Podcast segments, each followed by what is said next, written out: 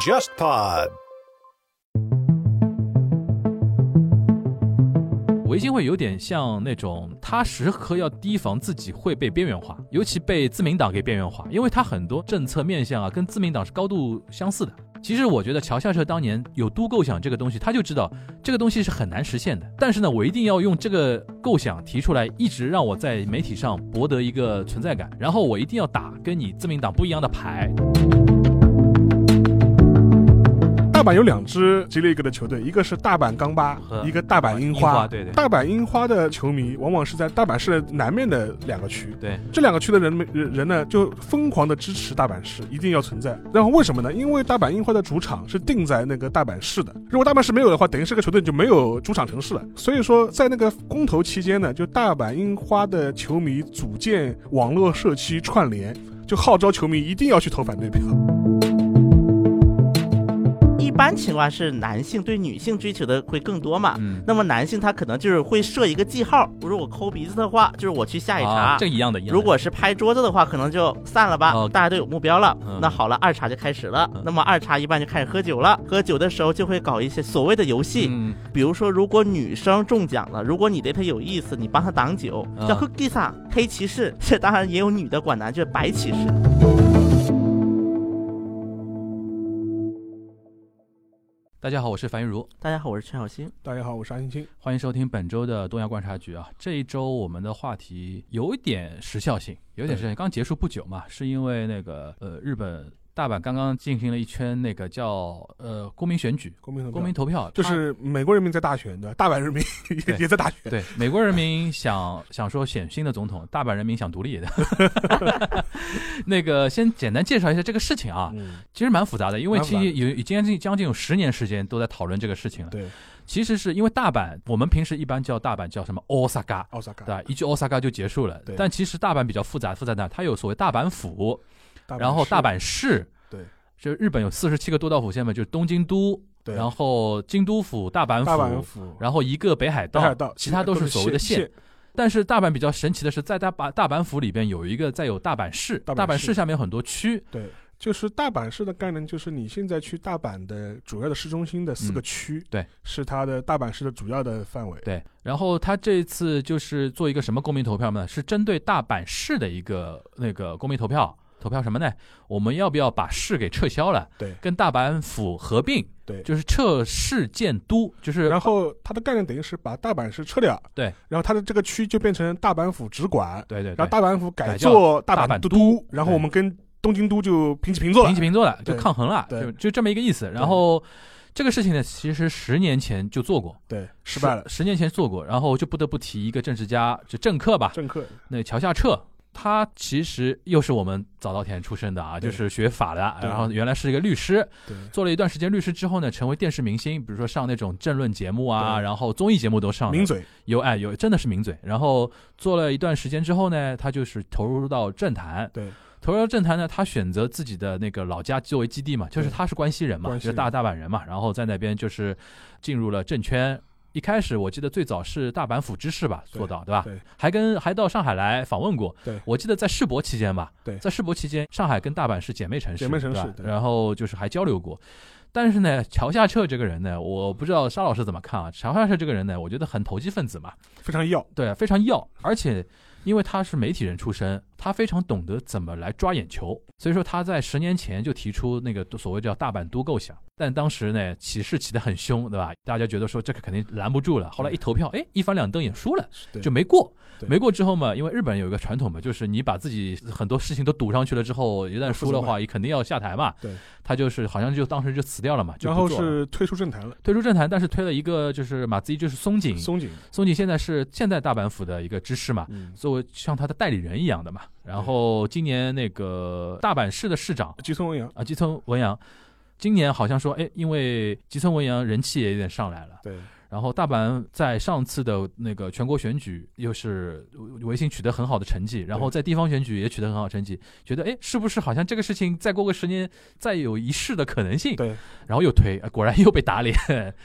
关于这个事情，就是沙老师说说你的观感哈。大阪府这个事情啊，嗯大家还是要有一个概念，就是说，其实现在在，即便是在东京都里面的话，它的市中心核心是二十三区嘛，它是等于是我们现在对东京最熟悉的它的二十三个区域。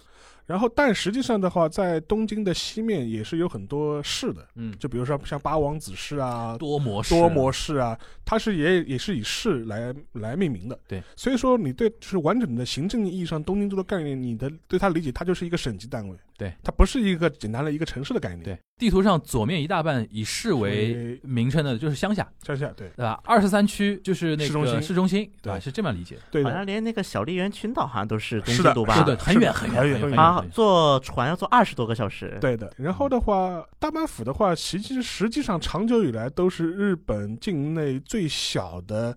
就省这个建制的一个单位，嗯，实际面积很小，嗯，这基本上涵盖了我们那个主要大阪市以以外，它那还有它南面的一些地方，就比如说像界市啊这些地方，萨嘎伊，萨嘎伊，它是也是属于大阪府的一部分，它是但它是市界市，它等于是跟大阪市是平级的。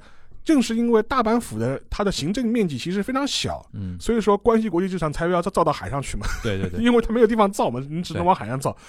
呃，所以说当时提出了一个概念，就是说，既然大阪府的本身的行政面积就这么小，嗯，你还有一个呃大阪市，嗯，它的行政架构呢又是跟大阪府其实是高度重合的，对，它跟东京还不一样。东京可以说我核心二十三区是一块，我的呃西面的郊区又是一块，这两块地方其实是分别是很大的，人口也不一样，结构也不一样，所以说我有必要要有市。但是的话，大阪府的人就会说，既然大阪府的面积这么小。大阪市又跟又跟大阪府高度重合，它在里边就是，那是不是很多余？嗯，我们就应该就是扁平化管理，去掉一层行政机构吧，机构，然后大阪市这个行政机构就不要了。然后的话，就大阪府只管就现在大阪市里面的四个区，四个区对，不然的话，咱们大阪府多了一个层级嘛。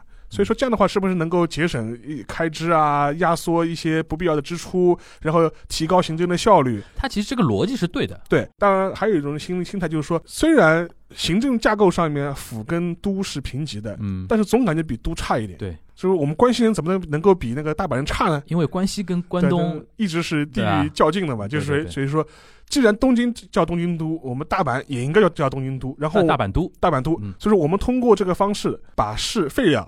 叫废市建都，对吧？就就说这样的话，既能呃提高行政效率，又能够提高那个大阪的它那个行政地位，对，能够跟东京真正意义上的平起平坐，对，这是大阪维新会提出来的一个逻辑，对。但是这套逻辑呢，在落地的时候呢，其实会有一些很现实的问题。嗯，这次公投的那个主体是大阪市市民，对，它不是个大阪府的全民公投，就是问大阪市民你愿不愿意大阪撤掉市这个东西，市的这种那个东西。对。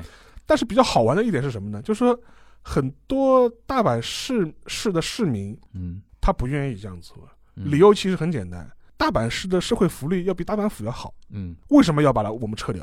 撤掉之后不是把我们拉平了吗？对，那出于我自己的小算盘，我不愿意这样做，嗯，这是一种很市井的一些考虑嘛，对，所以很多人说啊，这个想法非常符合大阪人的这种意向，商商人商人嘛，这种虚名的事情要他干嘛的？还是自己的实惠最重要？对，所以说。前一次的公投是这个结果，这一次的公投其实也是这个结果，也是这个结果。当然相差也不是特别多，大概就两三万票这样一个幅度，嗯，这是一个大概的一个情况了。但是最近是听到朝日新闻的一个驻大阪分局的一个 一个跑社会性的一个老记者，他当时一个评论就非常好玩，他意思就是说，很多人会觉得说是大阪市民是出于自己的这种小算盘和小实惠的考虑，觉得不要费事。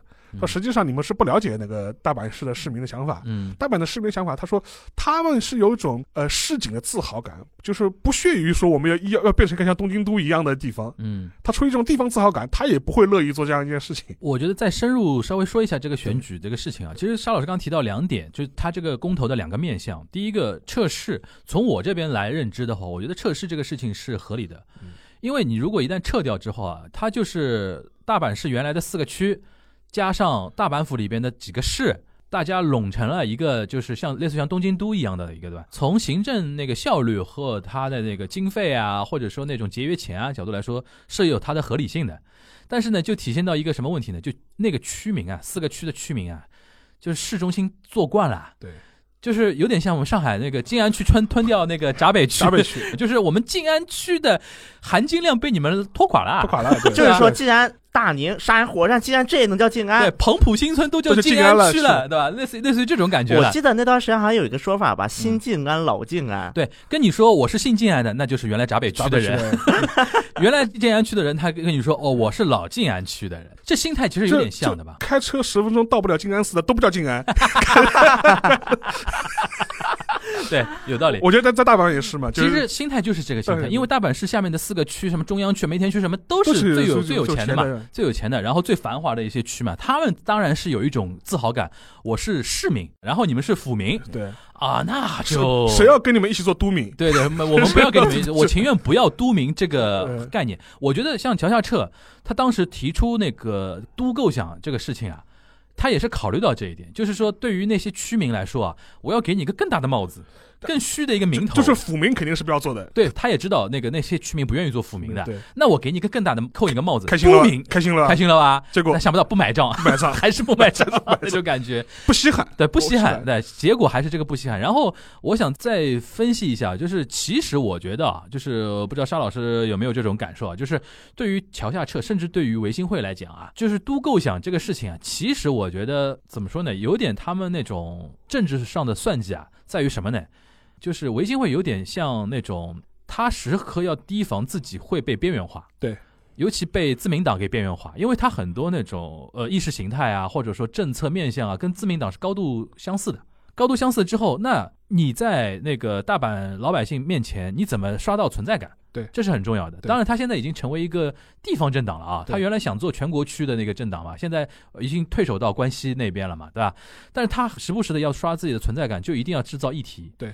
其实我觉得桥下社当年有都构想这个东西，他就知道这个东西是很难实现的。对。但是呢，我一定要用这个构想提出来，一直让我在媒体上博得一个存在感。对。然后我一定要打跟你自民党不一样的牌，这样我才能在每次的选举中对，有一种就是说存在感，让人家觉得说哦，我不投自民党可以，也可以选择你那个维维新嘛。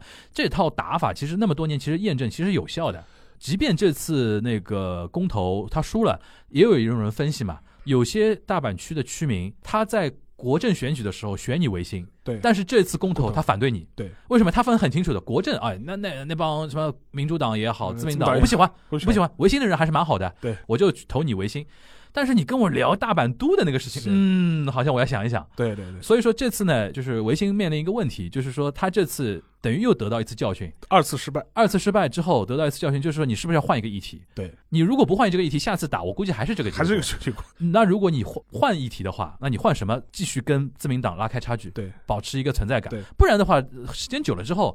人老百姓会说，那我投你跟投他是一样的，就是一个大右派跟小右派一个区别的话，他的找不到自己的一个存在感嘛。都构想这个东西，其实在我这里一定程度上属于假议题。对这只是其实是桥下彻的一种政治战略吧。对就是我个人感觉哈。但是呢，这次呢，这是没过啊。对体现一个什么事情啊？就是我觉得如果放在韩国就过了，为什么呢？就是日本人现在真的是高度的不喜欢变化，对他对于变革非常冷感。对这个东西呢，不是你几个政客一说啊，然后老百姓被你挑动起来了，然后就个。我那天翻来覆去，我看那个呃维新他们推出来的就是大阪都构想的一些实质内容嘛，我觉得这个其实没有什么非常大的动作嘛，嗯，因为为什么在我这边属于假议题啊？你大阪层面是决定不了日本是不是真的是会出现两个都的一个格局的，因为你们只只能自嗨。自嗨，茶杯风暴，你们自己玩，要叫都就哪怕叫国，对。大阪还是大阪呀，对，日本资源不会说从东京跑出来倾向到你大阪的嘛，这个是自己嗨着玩的那个东西。但是即便如此，即便是个假议题，即便是个非常小的改革，你看日本人都不过不不了，过过不过，都通不过。对，但我觉得说，如果可以让小新来讲，说放在韩国，就是。稍微那种政治家登高一呼，啊，也过不了。也过不了，也现在也过不了但？韩国有有典型案例了，已经嗯。当然，韩国的理由可能比日本更现实一点。你说可能我要交的钱多了。税多了，所以就讲一个事儿啊，嗯在韩国是出现过一个故事的，叫嗯江南独立，嗯，就是首尔嘛。江南区的，江对南独立，因为首尔这点跟东京不太一样的是啊，嗯现在的首尔可以基本理解为只有二十三区的东京，啊只有区的东京，就是没有。它没有没有没有郊区的这对种，对，就可以这么理解。现在的首尔市啊，叫嗯。首尔特别市嘛，它这个范围。嗯。那么当时江南其实这是一个很扯的一个梗，这个嗯梗本身来源是什么呢？就是因为江南吧，它以当时三星电子的总部注册在江南区，嗯，所以说江南区的法人税是首尔二十三个区最高的。当时是嗯因为法人税是转地方税，是归每个区管理的，嗯所以说当时首尔市长是朴元淳，嗯朴元淳的一个整体思想是要振兴江北。因为我们，我就再讲一下，简单讲首尔的一个结构啊。嗯首尔的二十三个区，简单来可以分四个部分来看。嗯第一个部分就是中区、中路区，这些就是首尔的老城区，就是四大门嘛，嗯东西南北四大门之内叫老城区。那么在老城区周边形成一个比较大的一个江北地区，我们叫做嗯什么中浪啊、江北呀、恩平啊，这种都是可以说是历史遗留下来的，就就是相对来说比较穷的地方，对，就是可能经济水平比较差的地方。这跟我这跟我们上海一样。那么这两个地方，就是这两个地方是以汉江北面嗯叫老城区统称为。那么在汉江南面有两块区域，嗯一个就是现在我们说的江，南区外加上瑞草、松坡周边几个区加起来，叫那个江南靠东侧这一带。那么靠西侧这一带有个永登浦，就是永登浦、铜雀、冠岳这一带。首先我们要讲一下的是永登浦这一片啊，就是西边这一侧。那么它虽然我们中国人说啊，就江南地区、江北地区，但其实永登浦它以前它是一个码头城市，它是一个单独的一个码头城市，因为它有汉江嘛。嗯它它不属于首尔，是在日帝强占。上周我们提过啊，嗯日帝强占期是当时的那个朝鲜总督府嗯是冒着大批的反对，把这永登浦并入到这京城的这个范围之内啊。对，所以说，在很长一段时间，首尔的范围就是永登浦就西侧的一些地区，嗯江南西侧，嗯外加上整个江北地区，嗯就是江南的东侧，就现在我们说的江南这些，以前是不是首尔？嗯一直到八十年代的时候，大家就不敢相信，到八十年代初期，江南是片农田。嗯所以说，现在很多人去首尔的江南会有一种感觉：为什么江南坡这么多？走走就是个大坡，走走是个大坡。这就是因为它以前是以前是个农村，但是后来是一个大开发，江南大开发。嗯有点像陆家嘴了。对，可以这么理解那。是不是嗯有部韩影啊？就是什么江南一九七，对对对，就是就是讲那个开发的背景，对吧？对对对对对对，是的，是的，就朴正熙时期开始的嘛。所以说，江南它以前是京畿到广州市，就是广州现在就是个小城市，真的一个很小的城市。OK，它是属于广州市燕州郡。我理解了，就是原来江南在行政上是非常不起眼的一个地方，对，但是因为开发开放，对吧？然后现在从行政上来说，一个小地方，现在在经济上是非常亮眼的一个地方，对，导致那个地方的老百姓说：“哎呦，我们不是，这不是老百姓，不是老百姓其实老百姓们也不想的。就政客，对，就是这个啊申燕姬这个人就要提的了。对对对，江南它这个地区，它整体上，因为它房地产经济是一个非常也不叫支柱吧，但至少当地非常注重自己的财产的。对因为很多新兴的富人阶层，富人阶层那它会出现。那么在韩国的新兴富人阶层，传统上来看是会支持右派的。嗯，那肯定，对，因为对于自己的左派分我家，分我分分我家，对，我在我咱们也之前对聊过聊过聊过就文在寅的房产政策，对对房产税嘛，就这个梗对？对，所以说当时这个申燕姬就是当时叫那个新市新国家党，就是右派政党嘛，嗯新国家党的区厅长，他是一个。然后他因为一个什么事呢？就是在那个首尔的三城地铁站，就江南区有个三城地铁站，嗯现代汽车要建一块楼，嗯然后呢，要在现代汽车这个建个一百二十三层的高楼下面建个换乘中心地铁一个换乘站。嗯这个换乘站的时候，江南区政府和首尔市政府出了一个很大的一个矛盾，嗯，就是说到底第一个建不建换乘站？然后后来申燕基为了攻击朴元淳，因为当时首尔市长朴元淳，嗯所以申燕基就说了：“那你看看你们首尔市不给我们钱，天天扣我们的税，还天天阻拦我们，嗯我们给你们首尔带来多少钱？我们要独立。”嗯，就出现了这么样的一个梗。但这个呢，更像韩国左右或者说政对政治对立下的一种气化那种想法。包括江南区当时原话是这么说的啊：“嗯我在这里正式请求朴元淳市长将江南区从首尔特别市驱逐出去。嗯，我们要做首尔的新加坡，马来西亚主动把我们开掉，对吧？啊，对，但是呢，这个为什么说这只是一个梗呢？啊，因为根据韩国的相关的法律，首先它要分离的话，嗯。要江南区和就是两方双方一起向中央政府提出，然后要法律通过之后再全民投票。这个就会导致一个什么结果呢？因为朴元淳他这个市长啊，嗯。因为在首尔这几任市长来看，像李明博呀、吴世勋这样的右派市长当政的时候，嗯。他会比较注重将首尔跟周边地区一个交通的一个连接。嗯。就是包括就是现在的首尔的那个公交系统啊、地铁呀、包括从京畿道这样的周边地区进入首尔的这么个交通体系，嗯。是在这两个市场打造的。嗯。那么朴元淳市长他是对这个是兴趣不大的，嗯，就是相当于我觉得我这些设施，我还不如往江北投一投呢，我还不如让大家均富一点呢，我给嗯。你们京畿道市民投干什么？对，所以在朴元淳时期，第一个把京畿道就相当于卫星城嘛，嗯。就可以理解为把横滨进入东京的地铁给你限制了，就一天只能进几辆车。嗯，就朴元淳时期有这么样一个政策，端水没有端平了，对，所以说如果申燕基把这一套给推行下去，那么江南进入首尔的地铁首先就要被砍掉了。呃，根据朴元淳的个第二个嗯，首尔市区进入江南的出租车就要涨价了，因为要跨市了。嗯，因为首尔市对于这样的交通开放，于朴元淳时期是非常消极的。就是朴元淳觉得我开这个干什么？然后后来韩国人就说了，朴元淳这种态度的话，就算你真能够独立出来啊，那么你就是垃圾焚烧、嗯，处理什么污水，你都要江南自己再建一个了。对，那么你这些江南区民的房地产怎么办？嗯因为江南区它的面积比上海的很多区都要小的，对，所以说那你要自己区里建一个垃圾站了。你怎么办？而且还有一点就是刚才提的法人税这么一个问题，嗯。因为在深燕基在这么一个不断斗争的过程当中，三星把自己的总部注册地址从江南一带搬到了那个水源经济到水源，就工厂，，OK。所以它法人税三分之二没了，OK，所以这样就会导致一个把自己给作死了，对吧？对，因为京畿道的整体的一个财政状况肯定是不如首尔市的，嗯所以这样的话就导致江南区民要交的税的是要提高很多的。嗯，大家后来算就是扯什么蛋？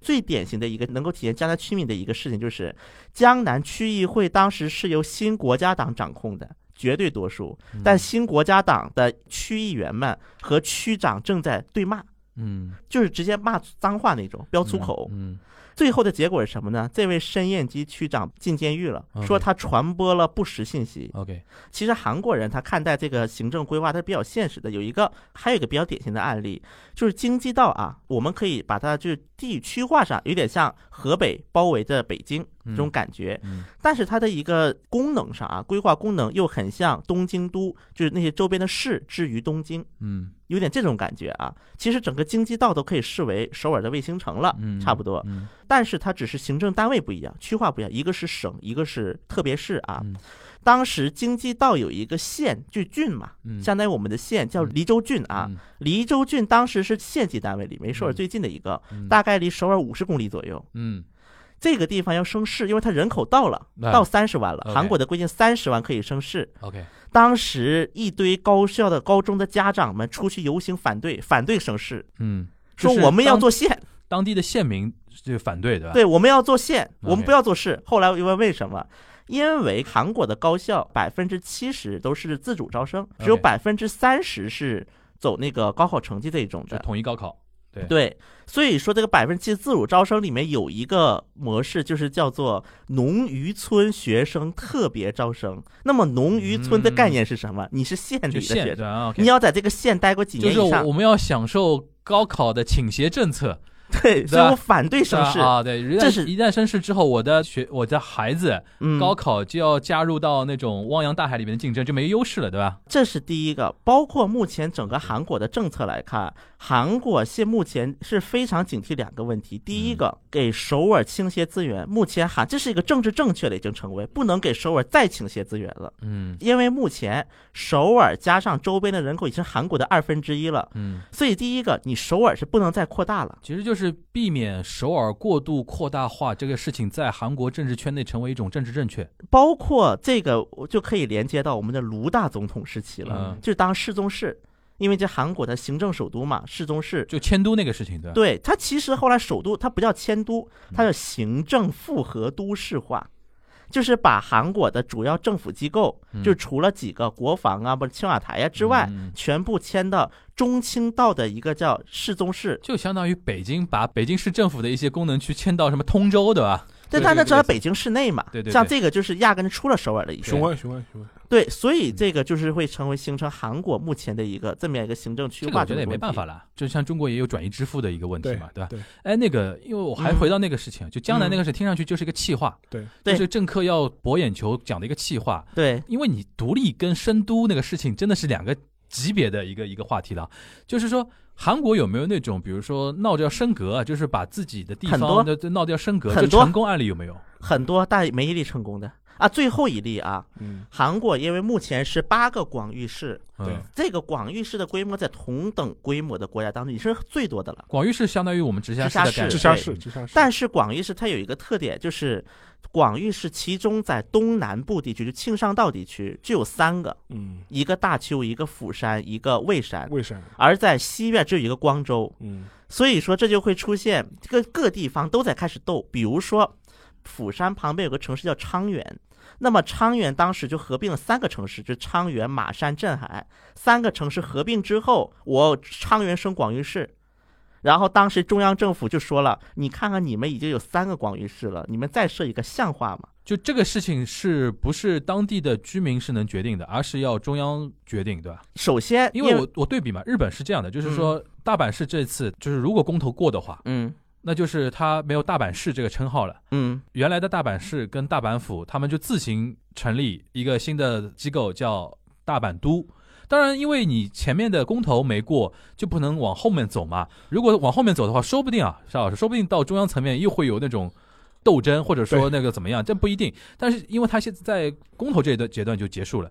那韩国，比如说我你刚才说的那个昌原市，嗯我要升那个广域市，是一定要跟中央协调的，还是说最后一定是由中央决定的？啊，这公投在韩国是有两种公投，第一种公投叫请愿公投，嗯就是我们一一批人，嗯当然这个不叫公投，就签字，嗯，我可以几十万签字，就是联署。联署，对联联署联署向本地议会要求通过这个议案。对，但是公投是最后一个阶段，嗯就是它的流程第一步，你要先，因为目前的一个市很有可能是达不到升直辖市的要求，嗯。一般情况都是两到三个城市的一个联合，嗯。联合共同合并之后升级。对，是追求这么样一个状态，嗯。所以说这样就比如说，假设两个城市 A 和 B 要合并，那么 A 地的那个议会和 B 地的议会首先共同通过议案，就嗯。两个地都要通过。嗯。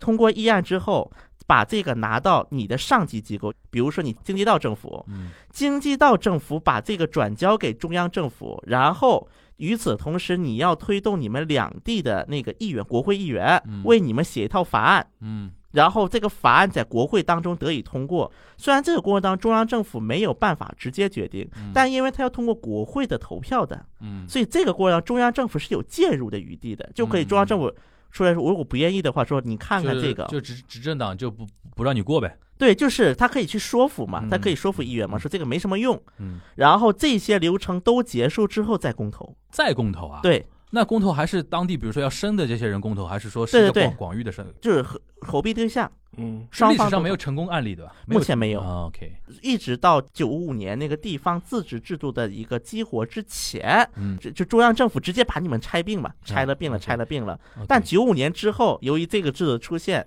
导致说这个行政制度改革的难度特别大，哦以至于在首尔目前出现一个非常扯淡的一个故事嗯：一个公寓啊，一个小区，这两栋楼归首尔，那两栋楼归京畿道，真有这个情他怎么。分啊？怎么分？因为这个京畿道和首尔的分界线啊，在小区里面，在分界线上，在小区啊里，面，所以以至于导致个当时就有一个笑话，就是安哲秀。嗯。安哲秀那个时候是竞选卢园丙选区的议员，嗯。因为那个小区呢有一半首尔这一块是安哲秀的选区，嗯。但是安哲秀转的时候他搞错了，因为西边是首尔，东面是京畿道啊，他去东面去拉拉票票去了。包括这个小区的居民，根据你是不同的楼，你去的小学也不一样，初中也不一样，嗯高中也不一样，就把这两个这个地方，因为这是个历史遗留问题嗯，把这个历史遗留问题解决，解决了十二年，而且当地居民一致要求并回首尔因为它是首尔区划内的一个小区，嗯，只是说因为这划错分界线了，相当于。哎，那我问一个小的问题啊，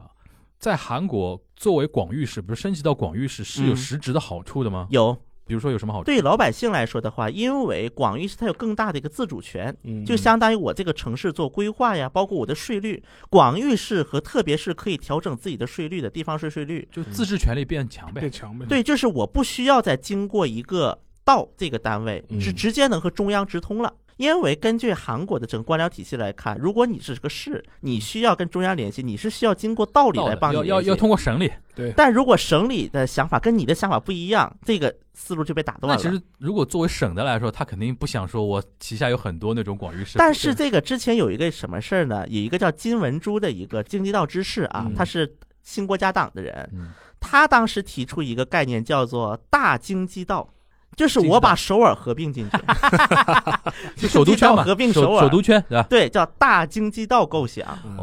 我刚才提到过了，虽然说是首尔叫大首都圈，但是跟东京不一样，因为它是不同的一个行政区划了。对对，所以说，比如说我就在京畿道，我去首尔，我公交车怎么开？嗯因为首尔它是对于京畿道公交车是限量的，对嗯包括你能开到哪个位，就几这几个公交车站你能收嗯外地的车。嗯因为就是右派的一些行政家，他一向是很关注交通的，所以就是说，我们索性合并算了，嗯，在源泉上解决这个问题。嗯所以是有这么样一个构想的。嗯，然后，所以当时金文珠就说，但是要以我为主导，嗯以经济道为主导，合并首尔。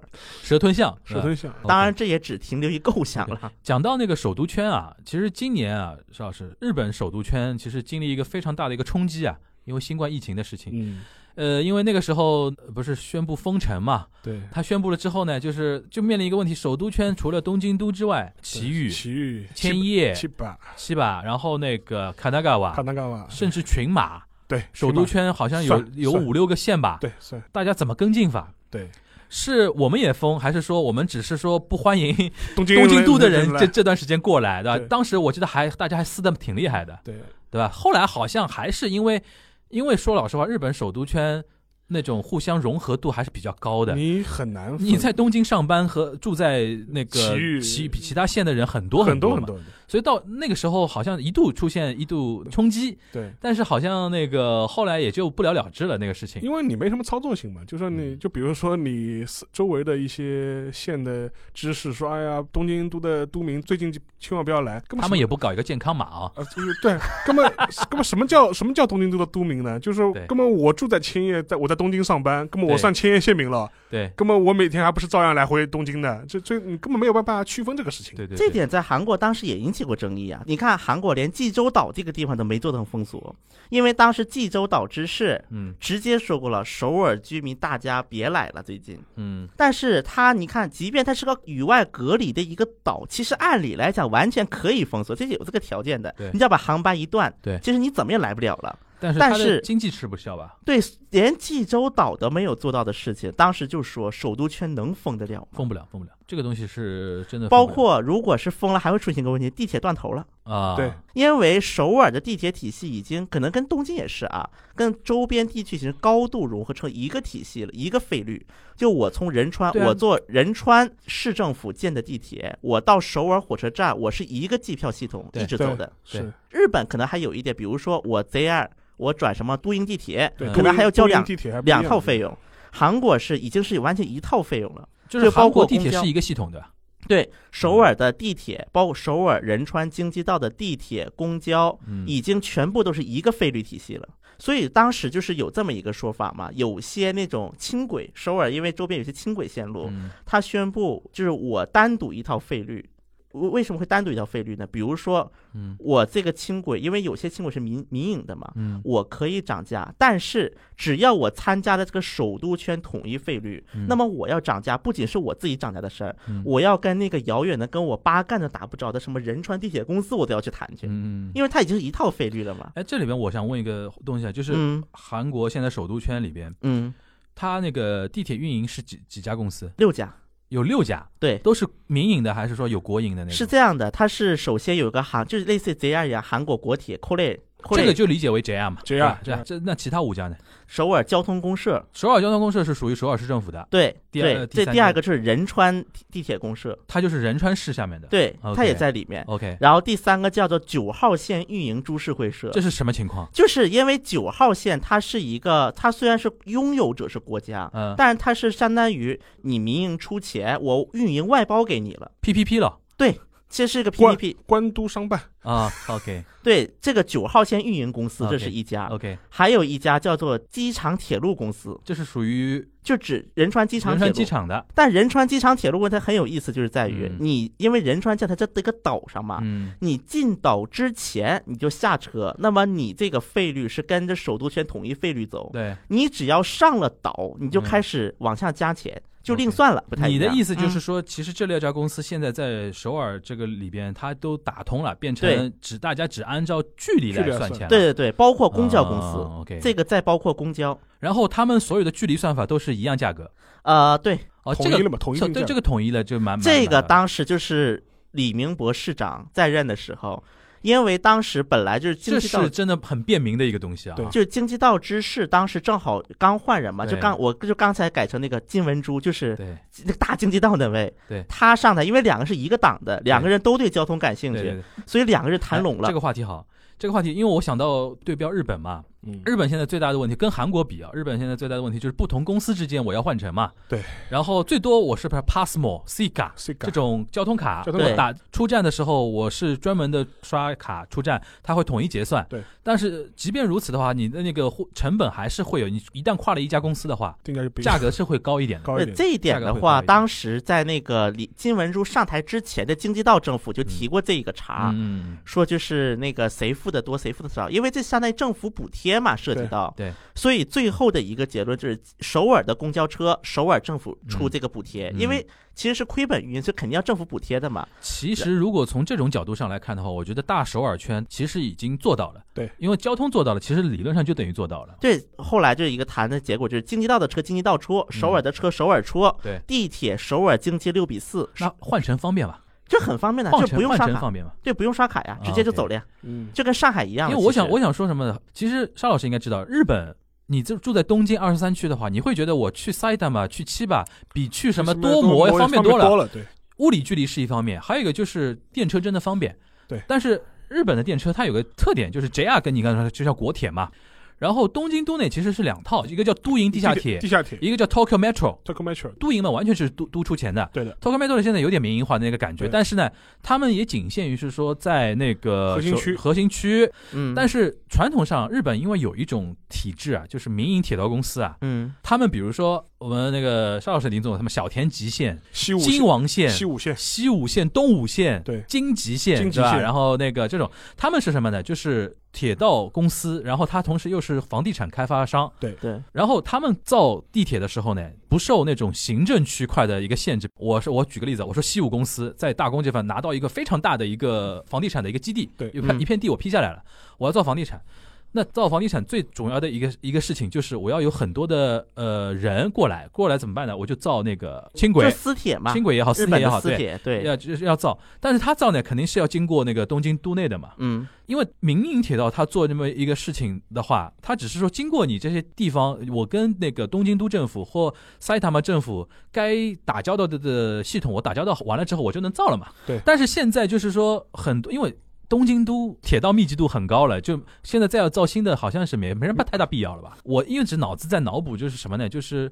就是我们现在，比如说长三角一体化，经常在说这个嘛。比如说上海那几号线，十一号线到什么昆山、花桥，花桥，你说叫了那么多年，对，为什么那么特别难弄啊？就是我们还是以区块政府主导的，比如说上海市地铁公司，嗯，就是申通，对这种他在做，他有的时候就没办法解决一个问题。我一旦跨出上海之后，我怎么跟对方去对接？对，但是人家那种私铁就没这个问题嘛。对私铁你只要把钱投下去，每一站都有自己的那个什么开那个房地产的基地啊，是吧？然后那个站内的商业开发又属于他自己在招商啊什么的。一般是不是两个终点站之间都是大商场啊？就是对对对，这个东西呢，就是导致了就日本东京首都圈它的一个成型，其实这个是推动非常大的。对的。然后你反而是什么 JR 造的那个叫什么中央线，中央线。中央线是横贯那个东京中间的嘛，你要去什么三鹰啊，去什么多摩啊，都要坐中央线中，央线你往西坐要坐死的。对，一啊直一一直坐到青田，呃，那个青梅，青梅就是出去就是别的线了。对，哦那，但是呢，那个地方离那个东京东京站非常，非常常非常远，我去过，像这一点，我觉得日本跟韩国是一个相反的啊。嗯 像韩国是铁路是不存在私铁的，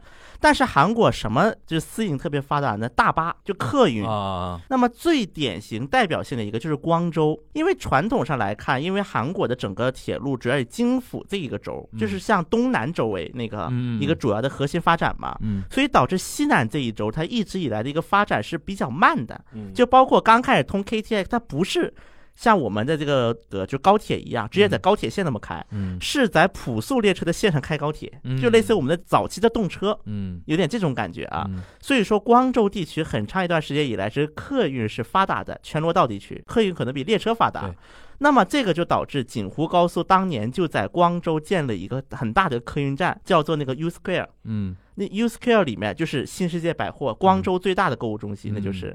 而且光州还有一点，光州的地铁没有建起来，光州的地铁是离市区是错离的，嗯错开市区建的，它是。嗯所以这个就导致这个公路运输在光州等全罗道地占了一个非常重要的地位。嗯但是韩国的客运站跟台跟中国台湾又有点不一样。嗯，虽然中国台湾也是客运站很多啊，嗯因为我之前去过中国台湾时候，我发现啊，像台北也好这种城市，它每一个公司建个客运站，嗯就比如说。我举个例，什么国光客运，就是自己建一个客运站，在比如说台北火车站门口。但韩国的很多站是客运公司建的，嗯但是我也让你外面的啊客运站进来，嗯因为你周边没有地方。这个合理。但是可能有一些客运站，它就会使一些手脚，比如说同样的车，我可能优先卖嗯那个我们自己公司的，啊，它会有这样动一些手就有点。像那个影院院线一样自己家的院线出的那个片子，我那个排片比较多那种感觉。吧，对对，但是所以说这个就会导致可能各个地方的公司之间会有一些争执，比如说你从 A 公司的根据地到 B 公司的根据地，就我可能就是 A 公司出发时候，可能本地的，我会买的更概率更高一点，嗯。会出现这么一个情况。的确，我觉得交通其实是很很很很有意思的一个话题。。你像日本的话，就是巴士的话还是都营为主的嘛，对对吧？对那种跨线的，就是那种夜营巴士，就是巴士公司自己弄的了。我觉得啊，其实这东京首都圈的这种交通跟那个首尔首都圈的，可其实可以作为长三角未来比如说融合发展的一个借鉴啊。但这个呢，也但由于行政体制不一样，对，行政体制太不一样。所以说很多东西也很难借鉴。说说实话，我甚至是觉得要参考人家那种方式，就是要允允许私铁这种模式出现，对因为私铁真的是可以不受相对不受行政区划的管制嘛对啊，他只要觉得他自己利益上成本算得过来，我就可以做了。对嗯，但是这条路好像我们还要走蛮远的，这样的。行，那我们其实这一期其实从那个大都大阪都之乱啊，大阪都之乱，但我是个人是觉得说啊，就是。你从这次就看得出来，就是连这个都构想都过不了的话，大阪还想建什么 casino，嗯，甭想了，这个东西太刺激了。但是吧我我可以分享一段，就非嗯常有意思，就是我正好之前一阵在豆瓣上就分享这个新闻嘛，嗯，就是说，散装大阪废废废都建市，对对对，结果后来有一个朋友很有意思，他就跟我分析了一下，因为我我觉得他可能是在那个大阪应该是常住过，他就说，其实这个事情背后居然还跟那个日本那个足球联赛有关系，足球联赛有关关系。因为为什么呢？因为大阪有两支 J League 的球队，一个是大阪钢巴，一个大阪樱樱花对对。大阪樱花的主场我还去看过比赛，对。就是大阪樱花的那个球迷，往往是在大阪市的另外南面的两个区，对，然后这两个区的人们人人呢，就疯狂的支持大阪市，一定要存在。然后为什么呢？因为这个球队就大阪樱花的主场是定在那个大阪市的。嗯如果大阪市没有的话，等于是个球队就没有那个主场城市了，嗯要重新定位了。嗯然后大阪钢巴的那个主场是定在，等于是定位在大阪府的，嗯，是在北面的，嗯就是靠近世博园，就是原来那个大阪世博公园那个那个区域了。嗯所以说，在那个公投期间呢，就大阪樱花的球迷组建网络社区串联，就号召球迷一定要去投反对票，这个呢其实也很日本。很日本。因为我觉得这个事情可能在别的国家眼里就小事情，小事情好解决嘛。对但是也体现出维新这次其实做的不好的地方。对，我看到那个朝日新闻有一篇报道嘛，它标题我觉得写的很好，你把都构想说的话好道好，但是把很多负面的东西说的不够。不够，对，他我觉得他就是维新说不敢说或者说的不够，他的想法就是说我说太多呢，怕你们吓吓到不不敢投。但是也有个道理，你越不说啊，人家越担心。越担心，你如果说清楚，你比如说你跟大阪樱花的球迷沟通好，说我们肯定会跟 J League 的运营方沟通好的，人家说不定就就释怀了。对那这也说明，其实其实维新在这一点事情上有点想当然，对，他觉得说我国政赢那么多，你们还不躺着投我吗？而且就是说，就是说我让你们做都民不好吗？对，都民不香吗？对，都民不香吗？果然不香？人家不要，人家静安变大不好吗？不好，不好不好。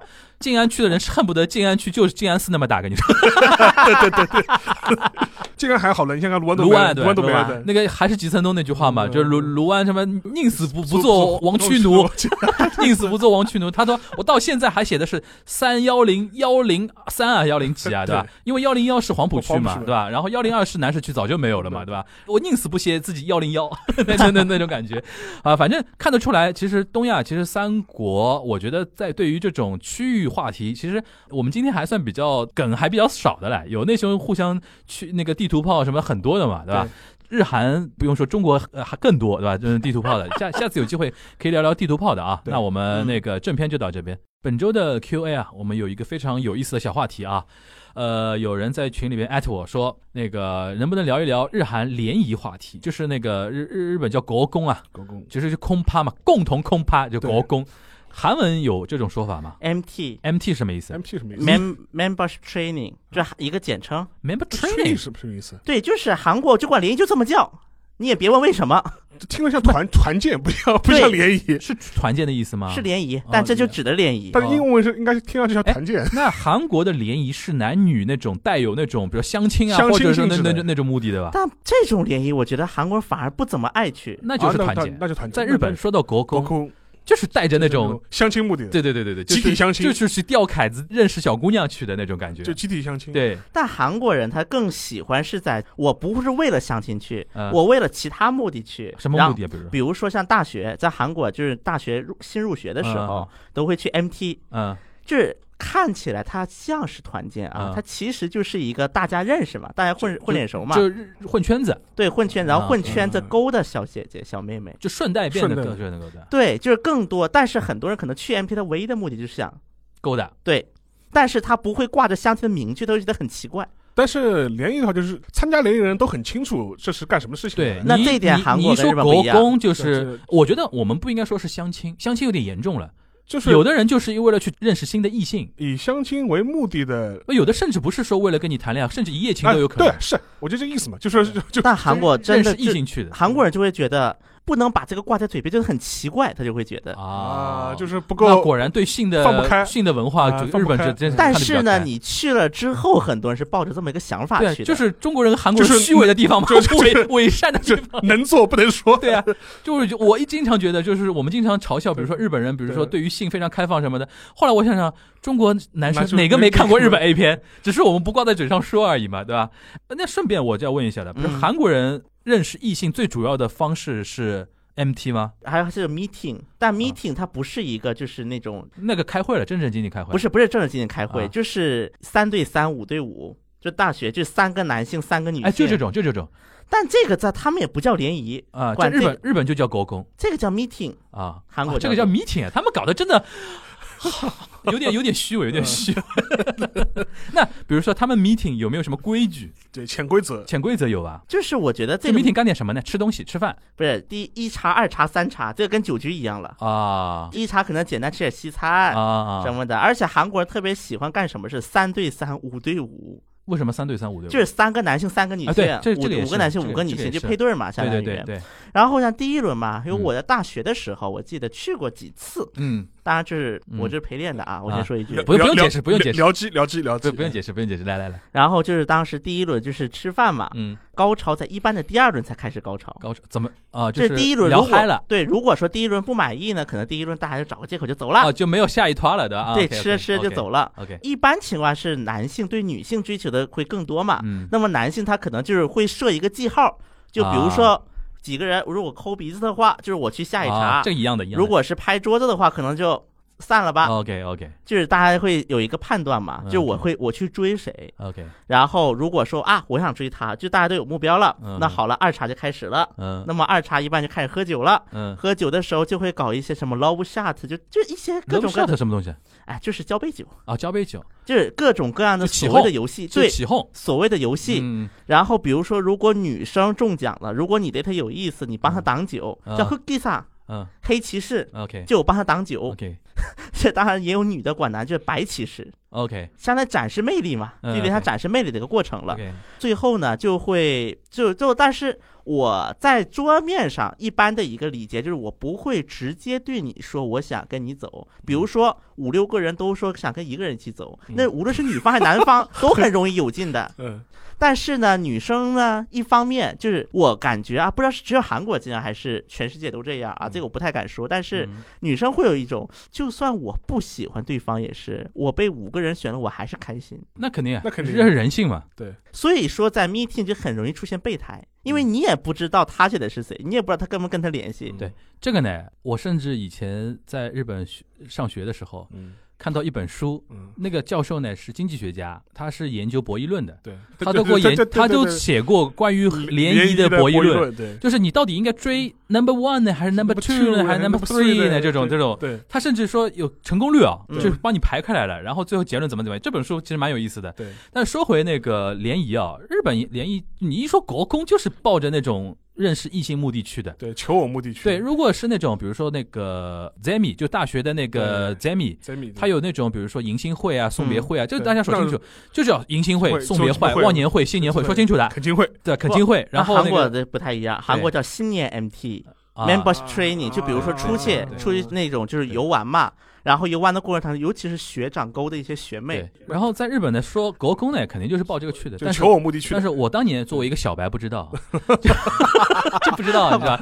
有一乱乱入不要不要，不是不是不是乱入不是乱入，然后去参加一次国公嘛，嗯参加之前就被一帮就是就是男生嘛，嗯。有有有几个朋友，男生对。日本日本男性朋友还要开战前会议，战前会议战前的会议，我我懵逼了，我说，咦，不就是吃吃个个饭喝个酒吗？怎么了？然后他们说，哦不不不不，今天对方是哪个学校的哪些人，对，然后他们有一些哪些特征？是，对。我们已经要来了一些什么背景资料，然后我们再开个战前会议，我是彻底懵逼。对，第一次懵逼是这个，第二个所谓的战前会议开完之后，到了现场，哎呀，不是跟说好的战术怎么不一样了？不一样，对对对对对对对对对对对对对，然后第三次懵逼是什么呢？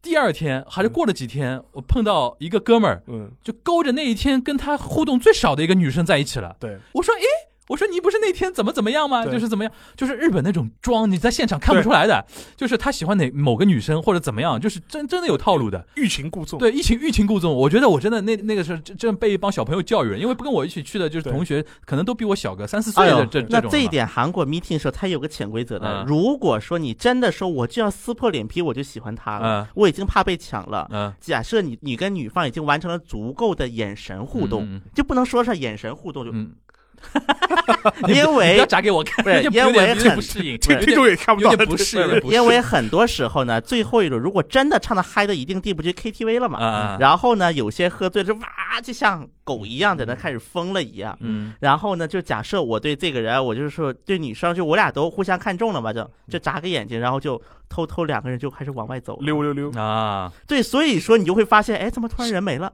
这女神怎么突然消失了？嗯就会出现。当然，这个就是两方都做好跟他的这些朋友有劲的前提之下。嗯嗯，当然，一般这种情况也不是很多，因为当时很多人就说嘛，真的那么好的都用不着轮到 meeting 去了呀。对还有你刚才说的那个中间，比如说一些套路啊什么的，就是日本高空最明显的就是什么 All Summer Game 对，国王游戏，国王游戏。你知道吧？一样，就就这个应该是日本传过去的吧，传过去应该是日本传到韩国的吧？对？对，就是什么几号亲几号，几号跟几号怎么样，然后提前套套好套招的。然后日本还有一个非常无聊的游戏，但日本人玩的非常开心，叫 Bingo，就是九宫格还是几宫格？啊，对，就是好几宫格嘛，几个嘛，好几宫格，对对。然后要连成线什么的。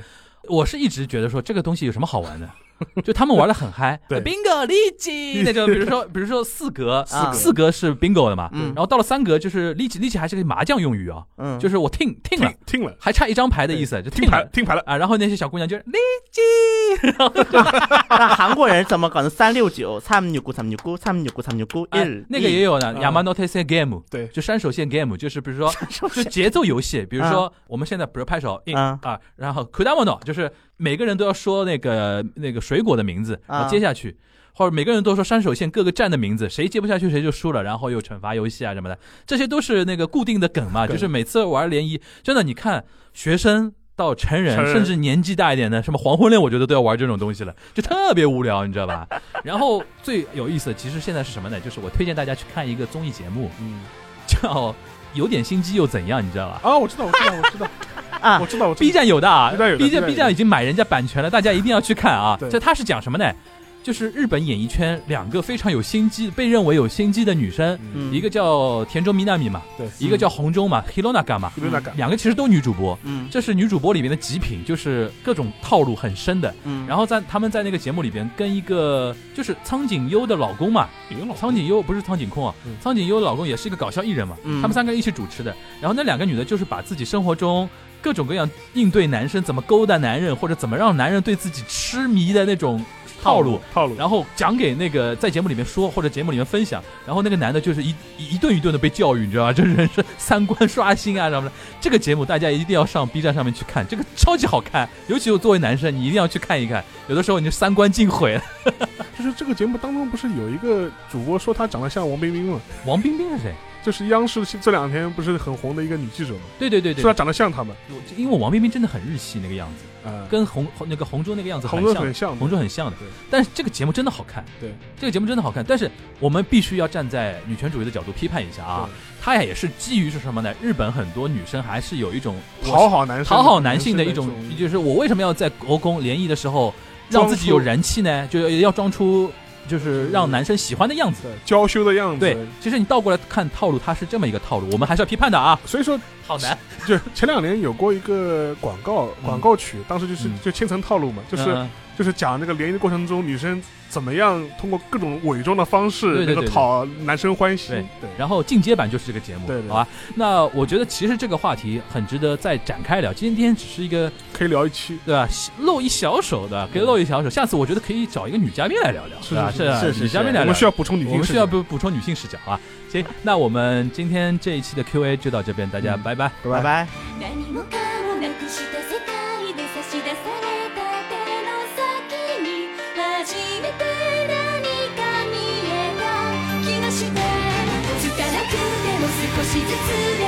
bo jakie